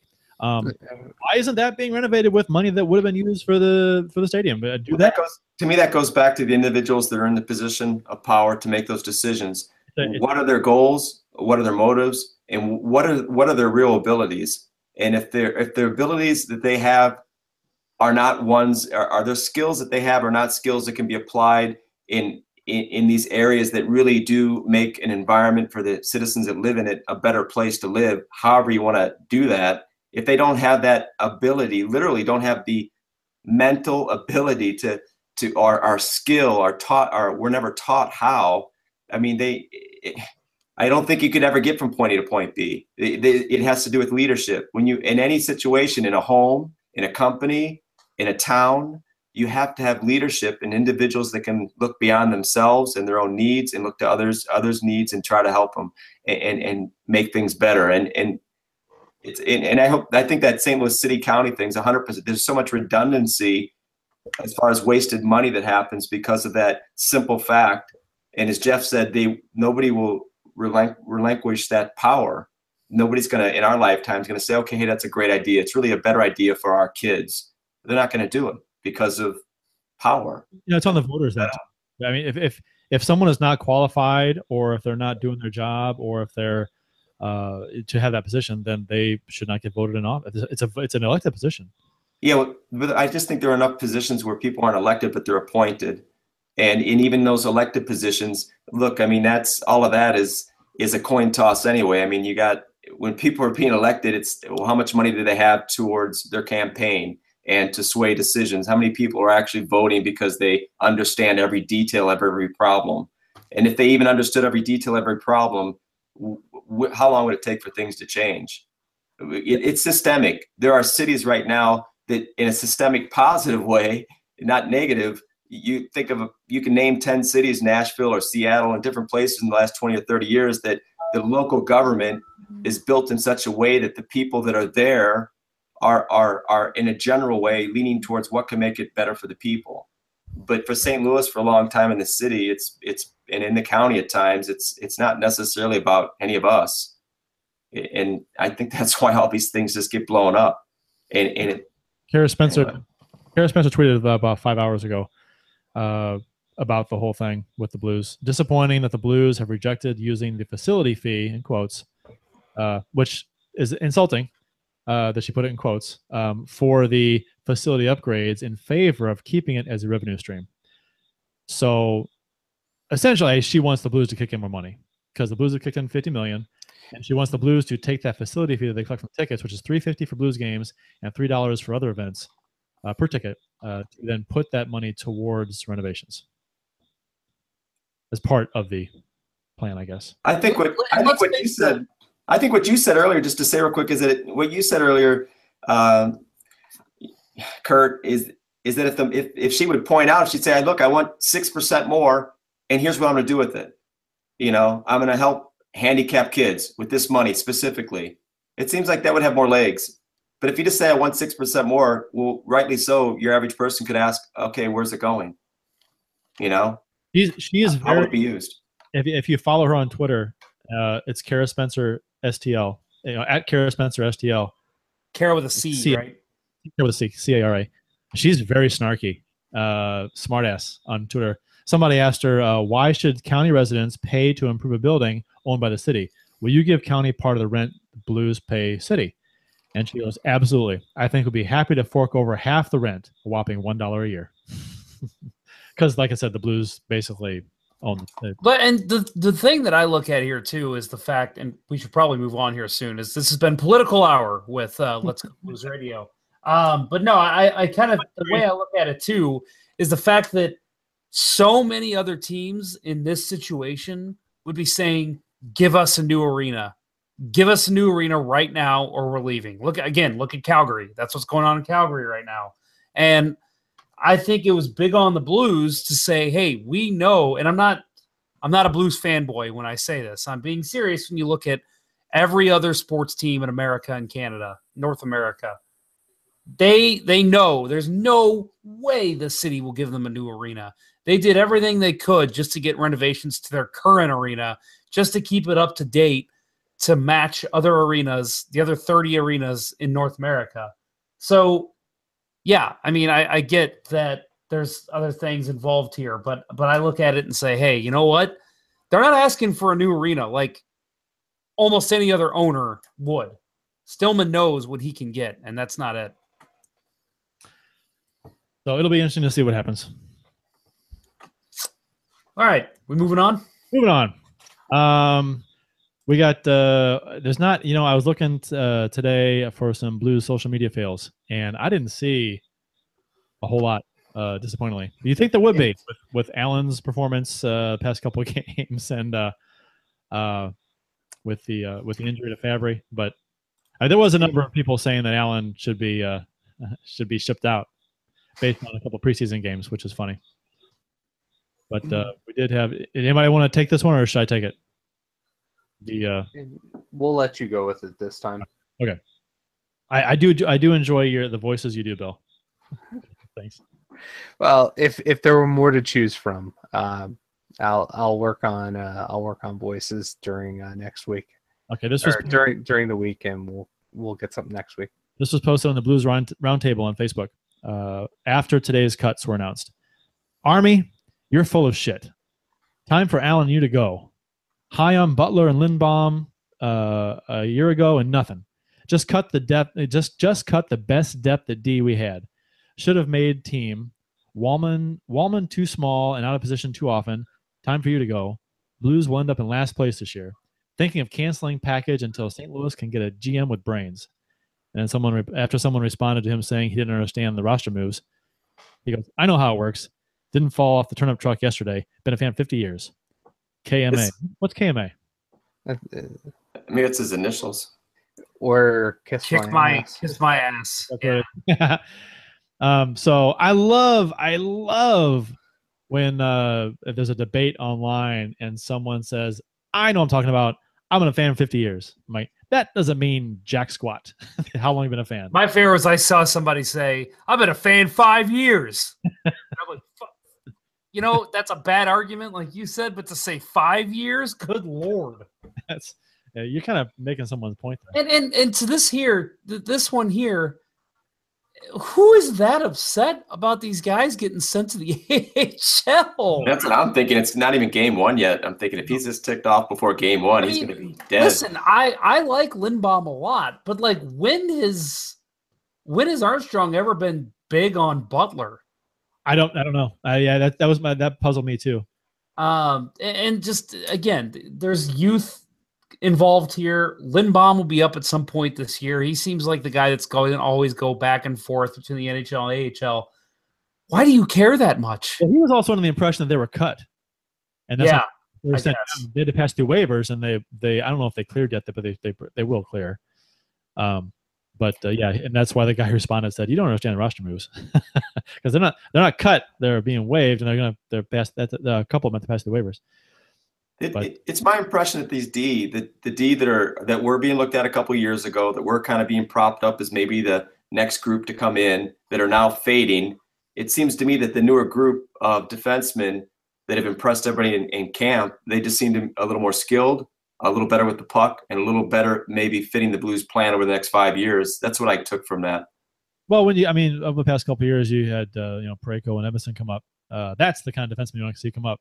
You know that as opposed to uh, the Butlers and and whatnot, the Butler variety. So I mean, I, I Butler's a you know a local guy. I, you know, it's it's a cool story, but uh, Serviceable, I I guess, but maybe. he's not a guy that uh, is a, any kind of a loss if you waive him or you know move him. It's I don't I don't get being upset about Butler not being on the roster. That doesn't. Is it is it your impression, you guys, that the uh, when I watched some of these uh, preseason games, I really felt like it seemed different to me for the first time. Uh, the rookies, they seem they just seem more so than ever to be uh, skilled with the puck, uh, moving the puck in tight areas, uh, confidence, and it just seemed to be different in a lot of different ways. And I thought my thought was that maybe it's a reflection of the training that's going on throughout the different levels. Maybe it's been going on for 10 years and we're starting to see it all come to the you know the cream come to the top. And uh, and does anybody else see it that way? That that basically five years ago or 10 years ago or maybe maybe it was just like five years ago in the juniors and lower major juniors and lower than that and, and in college that, that the game was changing and and now in the, in the last couple of years we're really seeing a different crop of type of player come up a speed player a skilled a skilled guy I think it just comes with comes with uh, the natural progression of athletes getting better over time uh, across all sports. I mean, you get. I mean, yeah, but don't, but don't you think sometimes the game changes? Like uh, there'll be periods where teams want to get big. Like one, somebody will win the cup, and When- everybody analyzes Oh, that, that- team that won the cup, and then they try to imitate them. Right, When- and then, but I mean, doesn't it seem like the game has changed in the last three or four years to where the? I mean, for example, when we watched uh, the World Cup, I mean, World, you know, what is it called? I forget what the name is. World, Cup, of Hockey. Yeah, World Cup of Hockey. So when that came out, when you and you saw the young USA, you know, or the young stars or whatever they were calling themselves now, I forget. But anyway, when you saw that group of guys playing, it was like, wow, that's a different game. And I just feel like, and they were the best of the best. But I feel like in general, a lot of the players that are coming up are that way now. I, but I do understand that obviously the players are getting bigger and faster every year. But it seems to me it's just changing. You know what? That that happened. I thought after the Penguins won the cup the first time. Well, first time in this era, so the 2008 was it 2009? Team started doing that, and then you had uh, the Blackhawks and and a couple other teams, the Kings, that that were kind of bigger, not not slow, but definitely not the fastest team in the league. And teams started following that suit again, and now the Penguins, the fast team, are winning the cup again. I think it's going to always go back and forth. I do think that it is going to be more focused on speed throughout the next 20 years or however long. But I do think that it's still going to kind of fluctuate a little bit. Like you said, every year with the cup winner, I remember 07 specifically when the Ducks won, everyone said you got to have a strong fourth line. Got to have a strong fourth line. That's how you win a cup. And so it, it, it's just I think it's going to change. But I agree though that I do think the game has changed a bit. You look at it, you look at the Torontos, the Edmontons the league, and it's just all speed. Uh, moving on to the uh, the second of the social media fails. If you ask me, Husso and Hutton have impressed me more in the preseason than Allen. So I'm thinking that what he's getting at there. I'm not sure what he's getting at there. Um, you know, you know who's impressed me in the preseason? Bill Day. Let's put Bill Day in goal. Man. What do I what do I mean by that? Who the f cares? It's the preseason. right. That's what I take from it too. Is it uh, what I mean? What are the quote? What are the type of shots that he's getting, Allen? Is it is it the same kind of shots he's going to get the first two weeks in the season? No. And and You know uh, does he care? Probably not. Doesn't even matter. I, I, you do not take your number one goalie and and suggest that he be delegated to a backup role or be overly critical of him and saying, "Gosh, he's getting outplayed by these two other guys. Maybe we should explore that." It's the preseason. Yeah. Uh, that's. I mean, the, players don't really care. And to be honest, the defense in front of Allen, not what it's going to be during the season. So I mean, it's it's not. I don't. I don't. I don't get that. People Yeah. The, the bipolarness and, uh, of Blues fans, and I'm sure it's every team. It's sports fans. Yeah, the bipolarness is ridiculous in the preseason. It's so stupid. What what is important in the preseason is to look at the rookies because is Husso playing hard? Yeah, he's playing out of his mind. He's playing as hard as he can play, in not the best situations at times, not with the best D in front of him. And No, you're- uh, he looked great, and so it does matter, but it just doesn't matter for any of the veterans. No, Nick, you're spot on. I mean, you the what you're looking at in preseason for coaches, they want to just get their guys a couple games in to get ready for the regular season. So that's one. Two, you're looking at the young guys to see how they're going to react to playing against NHL level speed and are they going to shine or are they faltering? If they're faltering, they're not ready for the NHL. If they're shining, you give them a shot. That's the only time that you take into consideration how well someone's playing is if they're a young player. Veteran, no one cares. Jake Allen, Jake Allen could give up 25 goals in the preseason. Carter Hutton could get six shutouts in the preseason. I don't care. Jake Allen is your number one goalie. Um, so uh, we've got. Uh, so who wants to do? We we, we can do uh, three way trivia. Yeah, I, I like three ways. Yeah, I I, was gonna say we can have a three-way on the first show. I like it. We can do some uh, Blue Note Sports Bar and Grill trivia shootout. What do you say? Let's do it. Okay. How are we doing this? Let's do uh, let's do the uh, the way we've been doing it. Uh, why don't we, uh, Bill and Jeff, you uh, shoot me your answer via Hangouts there, and uh, so they'll answer first, and then we'll do uh, Nick and Nick uh, can verbally give me their answer after you guys have texted, and then we'll move on. The next Can I throw in one variable with all this? sure. Just to it, you know, just a little twist here. I think you play the music, and I, I think everybody should bob their head just to the music. See, just Little, uh, it just gives it a different feel.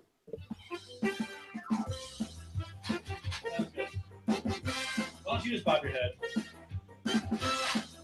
Jeffson. Okay.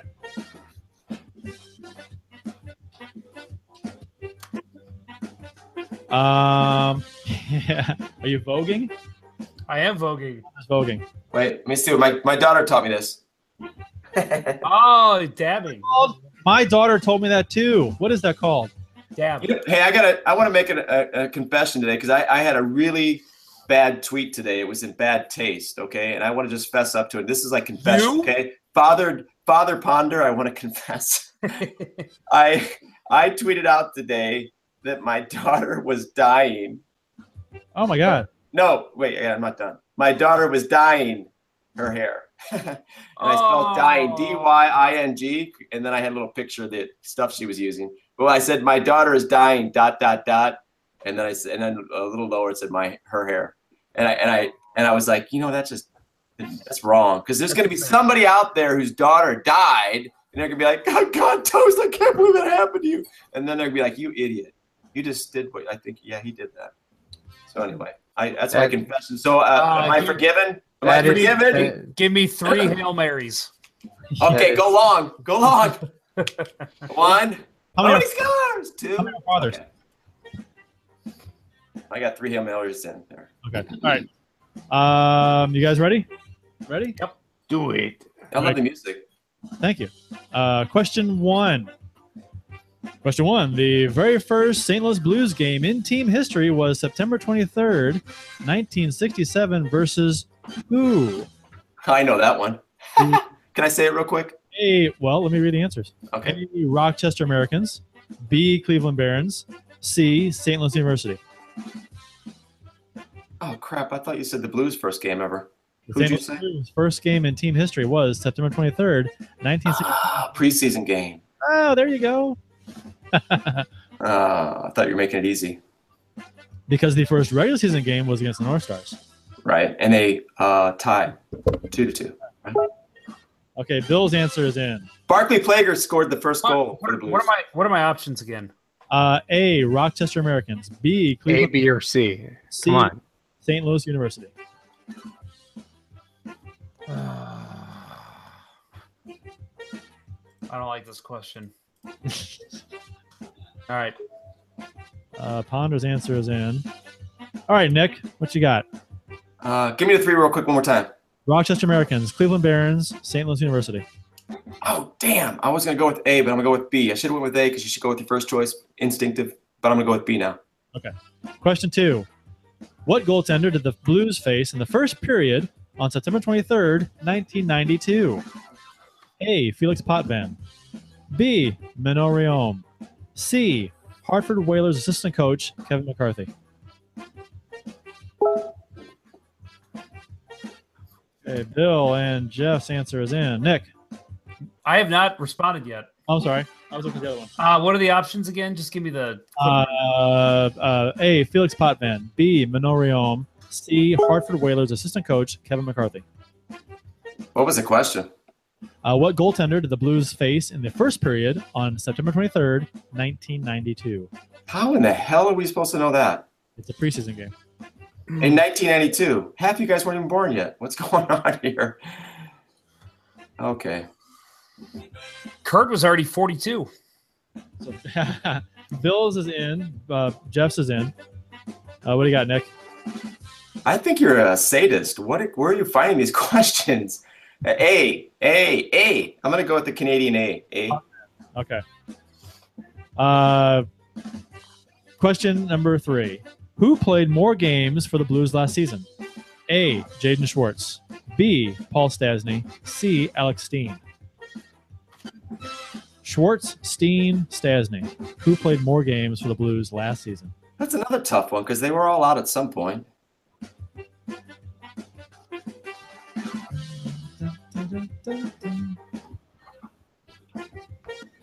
I'm gonna go with Schwartz Nick says uh, A. Out of I, I think he was out, but then he came back in and, and got in about 45 games or so. Uh, uh, yeah, Schwartz is A. Okay, Ponder is in, and Bill, what you got? Bill says okay. Bill says B. Uh, Blues defenseman. Question four: Blues defenseman Carl Gunnarsson was born in what country? A. Finland. B. Canada. C. Sweden. Bill's answer is in. Uh, Ponder's answer is in. Wait, no, it's not. What's the uh, options again? Uh, I thought you gave okay. Um, Blues defenseman Carl Arneson was born in what country? A. Finland. B. Canada. C. Sweden. See, Okay. the caveat there was born in. Yes. He Yes. should have been like born in, and the next day he was living in Canada.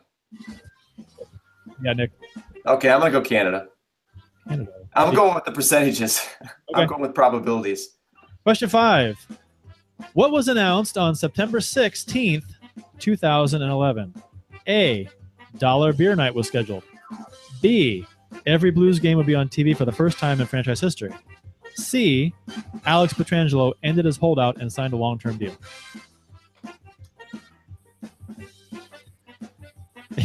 Look at Nick, he's shaking his head. Is this 16th, 2011. Uh, let's see. Okay, uh, Ponder's answer is in, correct? okay? I, I got B on mine. The Bill's answer is I have not submitted one. not in yet. Okay. He's he's still looking on the internet. Yeah. He'll be done in a second. Night A. Every Blues game be on TV. B. Pietrangelo signs long-term contract, ends his holdout. C. Is there a chance that we can have a consolation prize for the person who asked for it to be repeated the most? You know, didn't hear the question are the uh, options for their answers? Because right now Jeff's up three to two on me. We know who that's to be. uh, Bill. Okay, Bill's answer is in. Okay, Nick. It's B. you guys don't know your shit. You don't know anything about hockey. All right. Right. Okay. Uh, bonus question. Question six. Who said this? The decision was totally fixed. I'll probably get sued for saying this, but I believe it. Anyone who can look at look at it any other way has no clue.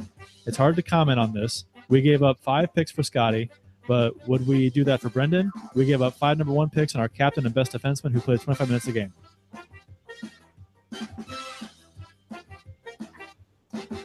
Pertaining to the Scott Stevens being awarded to the Devils. Is there not uh, choices here? Oh, sorry.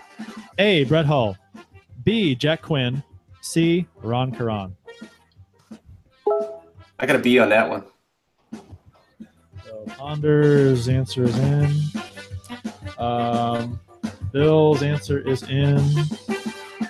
Nick, what you got? B. B. Jack Quinn. Okay, give me 30 seconds. I got a quick Trivial Pursuit story. I was 16 years old, and I'm with all my buddies, and we're, we're in a room, we're playing Trivial Pursuit in uh, Ross Wagner's kitchen, okay? And uh, I get four in a row right, okay?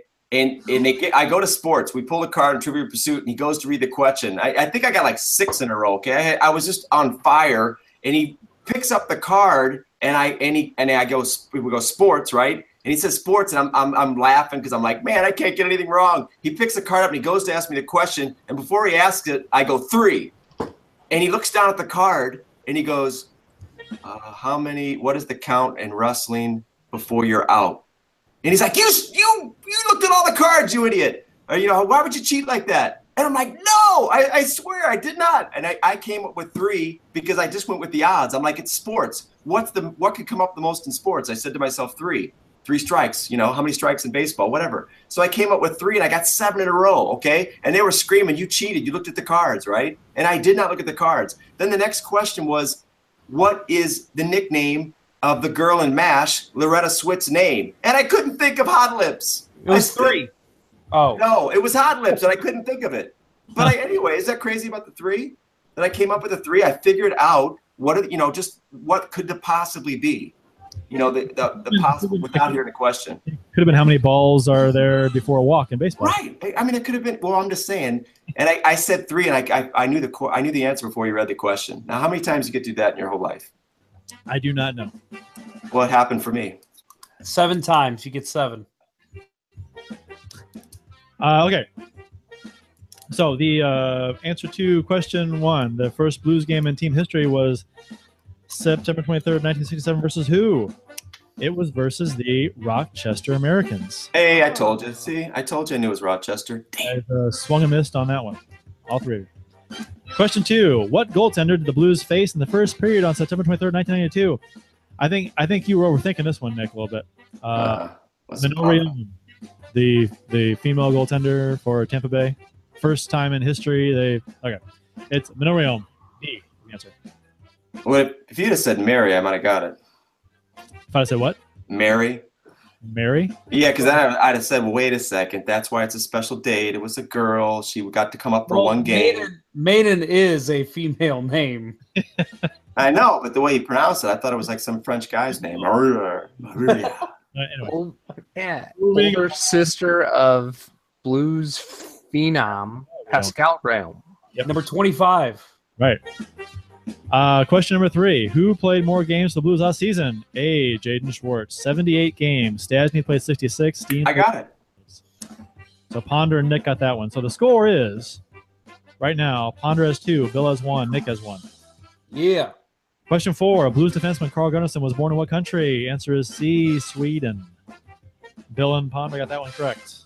It was Jeff three, Bill two, Nick one. Nick's in trouble. Uh, question five: What was announced on September 16, 2000, 2011? Uh, every Blues game was on TV for the first time in franchise history. Oh I my got god, that. I won. I got that one, didn't I? Uh, you did. Everyone got it right. Oh, I'm skunked out. Jeff four, Bill three, Nick two. So the bonus uh, Bonus round? bonus round, bonus question. Who said this? The quote. It was Brett Hull said that. So you guys, uh, I didn't hear an F bomb in there, so I didn't think it was him. two. Uh, Bill and Ponder said uh, Ron Caron, Ron Caron, and uh, Nick said uh, Jack Quinn. So the winner is Jeff Ponder. Woo! Wow, Way to kick off the season, baby. defeated this season. That's right. Oh man, Did you guys Hey. see what the what the Vegas Golden Knights tweeted after their first win in the preseason? No. They they tweeted out uh uh biggest win in Vegas Golden Knights team history. I love the Twitter account. They are awesome. If you don't Their follow Twitter them, account is what every single uh, sports franchise's Twitter account should be. Uh, agree. they, they they have fun with it. I hate the the, the Blues. The Blues are uh, the the Blues uh, Twitter account is boring, and the their most famous tweet ever was a typo. Yep. there is a reason for that. roar bacon. We don't need to get into that, but there is a reason for that. No, really, we should talk off the air about that. Somebody uh somebody doesn't want a a humorous Twitter account in the organization. Would it be the owner? I'm not going to say who. It's Doug Armstrong. I'm not going to say who. It's Doug Armstrong. It's not Ken Hitchcock. The towel man. The towel man is not one. it's the towel man. Louis. Has anybody noticed the resurgence of the towel man being used by the Blues in marketing? Yeah, He was uh, the outcast at one point. He's just in buy the main season tickets. Give him season tickets. He's got to pay for his own tickets still. I think We set up a fund me for him. It never took off, but we tried. he's used in marketing campaigns and commercials. Just buy the damn guy tickets. Jeez. He is your mascot to me. Yes, he really is. He is. He is. Uh, he brings buys his own towels. at least, at least give him towels. I think Ron's, Ron's been on our show before. someone sponsors his towels, right? Someone gives him towels. He gets and he makes some revenue off that too. Yeah, okay. Okay. Um, so uh, if you guys have anything else to add, our next show is going to be Tuesday on October 3rd. Uh, probably. Uh, we haven't really discussed that in detail, but probably Tuesday, I guess, if you guys can make it. But um, Season predictions? the day before, well, we I don't have one. We're going to do our season preview show next week. Yep, that'll be Tuesday. Yep. But do you have one, Nick? You want to give us? What's your season prediction? Yeah, I'm gonna go with the uh, Blues. Okay. Division, uh. I think that is the I think that is the theme of this show. If I if I'm not incorrect, hey, let's I'm go, gonna- I'm gonna- somebody. well, uh, what for division, conference, cup? What? Well, don't put me on the spot. I'll I'll save that for the preseason show. Okay. Okay. Uh, hey, you guys, you know what we should do real quick? You should let me take the mic and go upstairs and listen to Nikki snore. I know he's sleeping right now. I should just take the mic up there and just in the show just have because I swear he's the, there could be a 9.2 like an Anchorage 1962 Alaska earthquake kind of thing going on, and Nikki would just sleep right through it. what you do? Do this. Do this. Re- go record it Okay. and shoot me a link to the MP3 or whatever you're gonna give it, and Okay. I'll, I'll open the show with that as part of the intro next week. Oh, I'm on it. I'm on it, Chief. okay, see you guys. How old is he that he's asleep right now? Um, 11 o'clock. he's 21. He's a healthy young man, though. Oh, he's way too healthy. For, he's way more healthy than I was at 21. I should be in bed right now. Yeah, he's definitely sleeping. Okay, then I'll uh, I'll, I'll see if I can pull that off, and if I uh, well, hold on, look at this device I got right here. Ooh, I got some of Nikki's recording equipment. I got a Zoom handy recorder right in front of me right here. Did you say a Zune? Yeah, A Zoom. Zoom. Those are Yeah. Oh yeah, he's Nikki's got some lavaliers. He does some. He's got some equipment. Cool. But this puppy right here will make your audio very good. good. Well, Alright. look forward to this morning. Okay then, I'll go get him. Cool. All right, I'll see you guys. See you, Nick. Thanks, Tim. All right, all right, bye. Thanks for letting me jump on. No problem. Not a problem. Thanks for jumping on. Uh, so that will uh, do it for this week's episode of Let's Go Blues Radio. Don't forget to check out the uh, Blue Note Sports Bar and Grill in Maryland Heights, Missouri. Uh, for Bill Day and Jeff Ponder, and uh, thanks to Nick and Nick for jumping on from the Toast Dispatch. Uh, I'm Curt Price. That will conclude this week's broadcast of Let's Go Blues Radio. Until next time, everyone, let's go Blues. Let's go preseason blues. Let's go Blues. Uh, the Chiefs are at home tonight against Sport at the War Memorial at 8. Good seats are still available. I think that went very well. Thank you for listening to Let's Go Blues Radio. Now take off, hosers. Well, there's 90 minutes of your life you'll never get back. Sorry. St. Louis Blues, St. Louis Blues. Have you heard the news about our St. Louis Blues? They've only just begun, they're on their way to number one. Now there's no more blues for our St. Louis Blues. The Blues are on the ice tonight again. They're rough and tough and got the stuff to win. They'll always get one more, no matter what the score. They are quite a hockey team, my friend.